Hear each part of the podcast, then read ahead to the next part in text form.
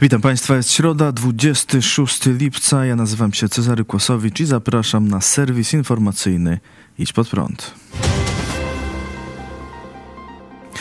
Wczoraj przed siedzibami policji w dużych miastach w Polsce odbyły się demonstracje związane z historią pani Joanny z Krakowa, która w reportażu Faktów TVN opowiedziała, jak po tym, że przyznała się do zażycia tabletki poronnej, funkcjonariusze policji traktowali ją w poniżający sposób, każąc jej się rozebrać, kucać, kaszleć i bezprawnie zarekwirowali telefon.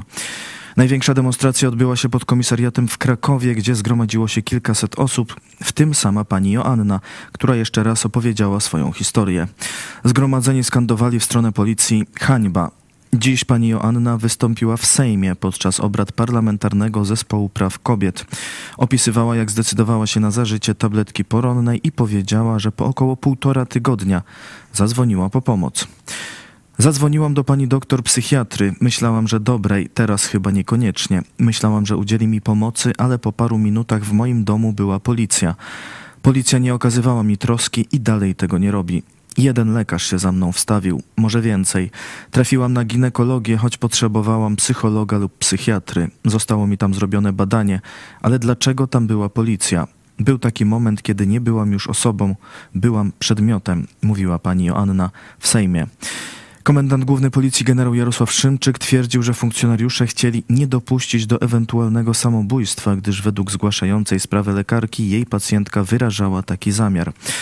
Sprawa stała się tematem kampanii politycznej. Krótko po publikacji reportażu faktów TVN Donald Tusk ogłosił Marsz Miliona Serc, który ma odbyć się niedługo przed wyborami parlamentarnymi 1 października.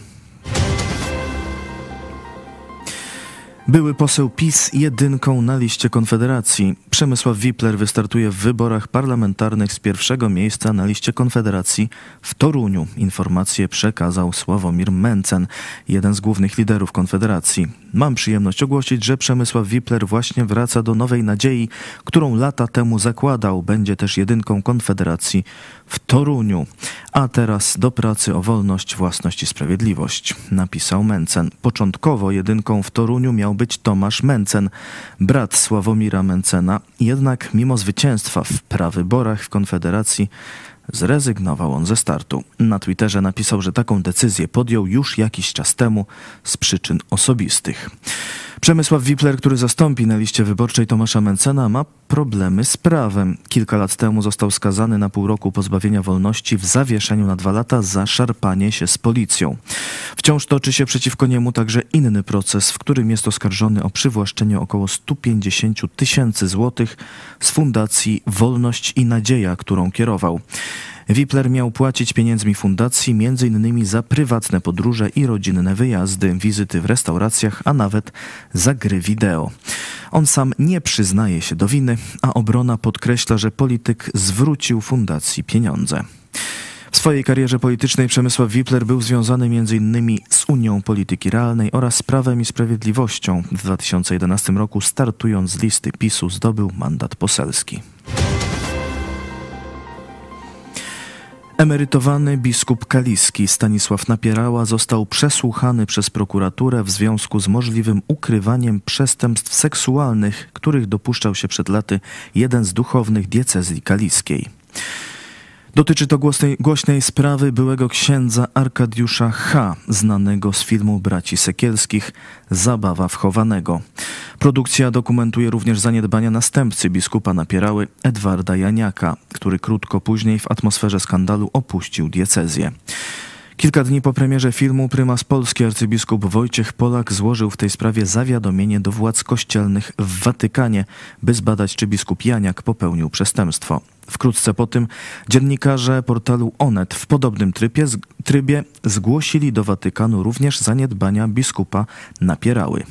Hierarcha zaprzeczał, by świadomie tuszował przestępstwa księdza H. W 2021 roku prokuratura rejonowa w Kaliszu stwierdziła, że napierała nie zataił wiedzy o przestępstwach Arkadiusza H., ponieważ powszechny nakaz zgłaszania przypadków pedofilii wszedł w życie dopiero w lipcu 2017 roku.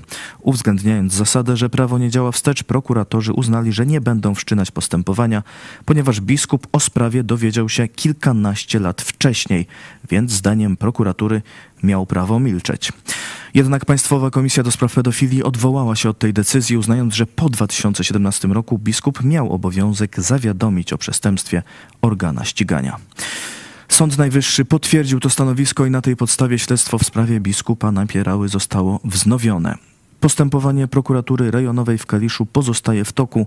Decyzją referenta ostatnio przedłużone zostało do dnia 31 sierpnia 2023 roku celem wykonania ujętych w planie czynności śledczych, powiedział rzecznik prasowy prokuratury okręgowej w Ostrowie Wielkopolskim Maciej Meller. Postępowanie w sprawie biskupa Napierały to już kolejne śledztwo prowadzone wobec hierarchii Kościoła katolickiego w Polsce. Wcześniej podobne postępowania prowadzone były m.in. wobec arcybiskupa Marka Jędraszewskiego czy kardynała Stanisława Dziwisza.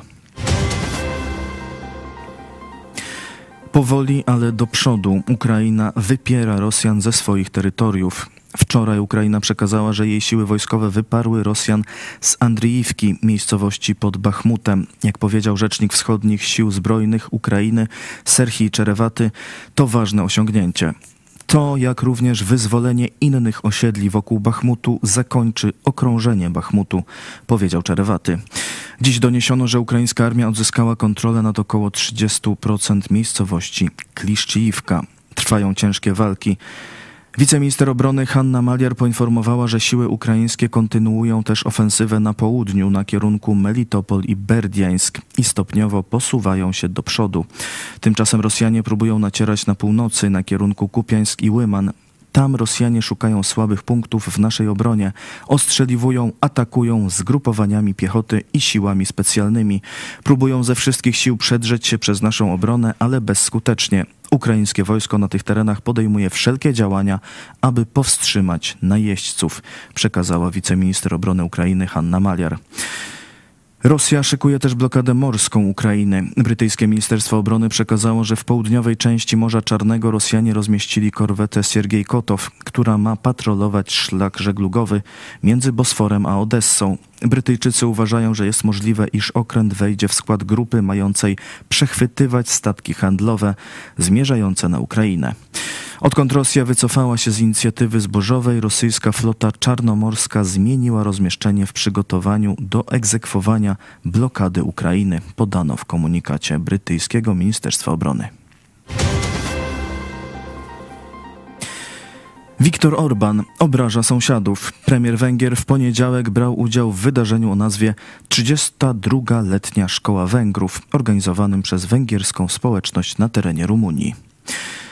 Wypowiedzi Orbana podczas tego wydarzenia wzbudziły oburzenie w kilku europejskich stolicach. Węgierski premier określił Słowację mianem oderwanego terytorium, co jest nawiązaniem do historii i podziału terytorium dawnych Austro-Węgier.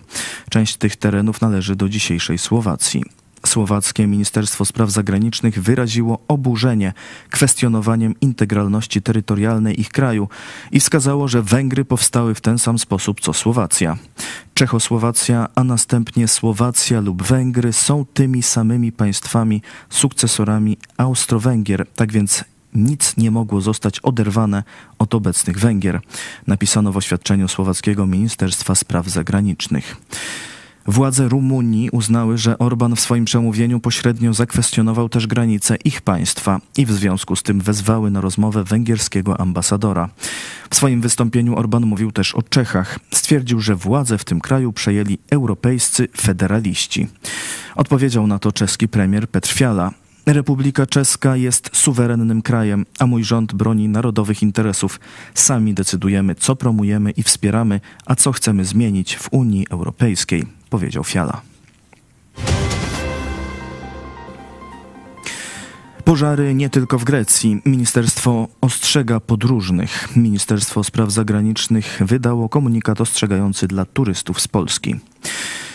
MSZ zwraca w nim uwagę, że ciężka sytuacja związana z pożarami występuje nie tylko w Grecji, ale również w Turcji, Chorwacji i Tunezji. Resort na swojej stronie podaje listę telefonów alarmowych do polskich ambasad, a także poleca przed wyjazdem zarejestrować się w systemie Odyseusz. To system MSZ, za pośrednictwem którego resort wysyła powiadomienia o zagrożeniach w kraju, do którego podróżujemy. W Chorwacji duże pożary występują obecnie w okolicy Dubrownika, a w Turcji w pobliżu kurortu Antalya, natomiast w Tunezji przy granicy z Algierią w okolicy miasta Tabarka. Niebezpiecznie jest też na hiszpańskich Wyspach Kanaryjskich. Na wyspie Gran Canaria pożar lasu w centrum wyspy spowodował konieczność ewakuacji kilkuset osób, w tym dzieci z letnich obozów. Trwają także pożary we Włoszech, szczególnie w południowej części kraju. Na Sycylii udało się ugasić ogień w Palermo, stolicy prowincji, ale wciąż płoną lasy na okolicznych wzgórzach. Lotnisko w Palermo ograniczyło działalność. Groźnie jest też w okolicach Trapani, Katani i Messyny. Temperatury na Sycylii przekraczają w dzień 47 stopni Celsjusza. Strażacy walczą także z licznymi pożarami w regionach Kalabria i Apulia. Tam ewakuowano 2000 turystów. Gorąco jest również w Portugalii. Od kilku dni płoną lasy i łąki na przedmieściach Lizbony. Z zagrożonych miejscowości ewakuowano mieszkańców.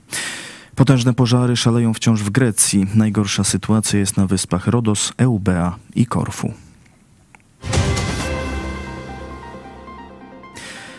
Nauczyła czytać swoją mamę i pisze książki dla dzieci. Jej historię usłyszycie dziś w telewizji Idź Pod Prąd. Dzień dobry. Czy dziecko może nauczyć czytać swoją mamę? Może. I tak było w przypadku pewnej nigeryjskiej autorki książek dla dzieci, Margaret Hawa Kassam, autorki m.in. tej książki, o której więcej dowiecie się, a nie tylko o niej, ale i o samej autorce, dziś o godzinie 18.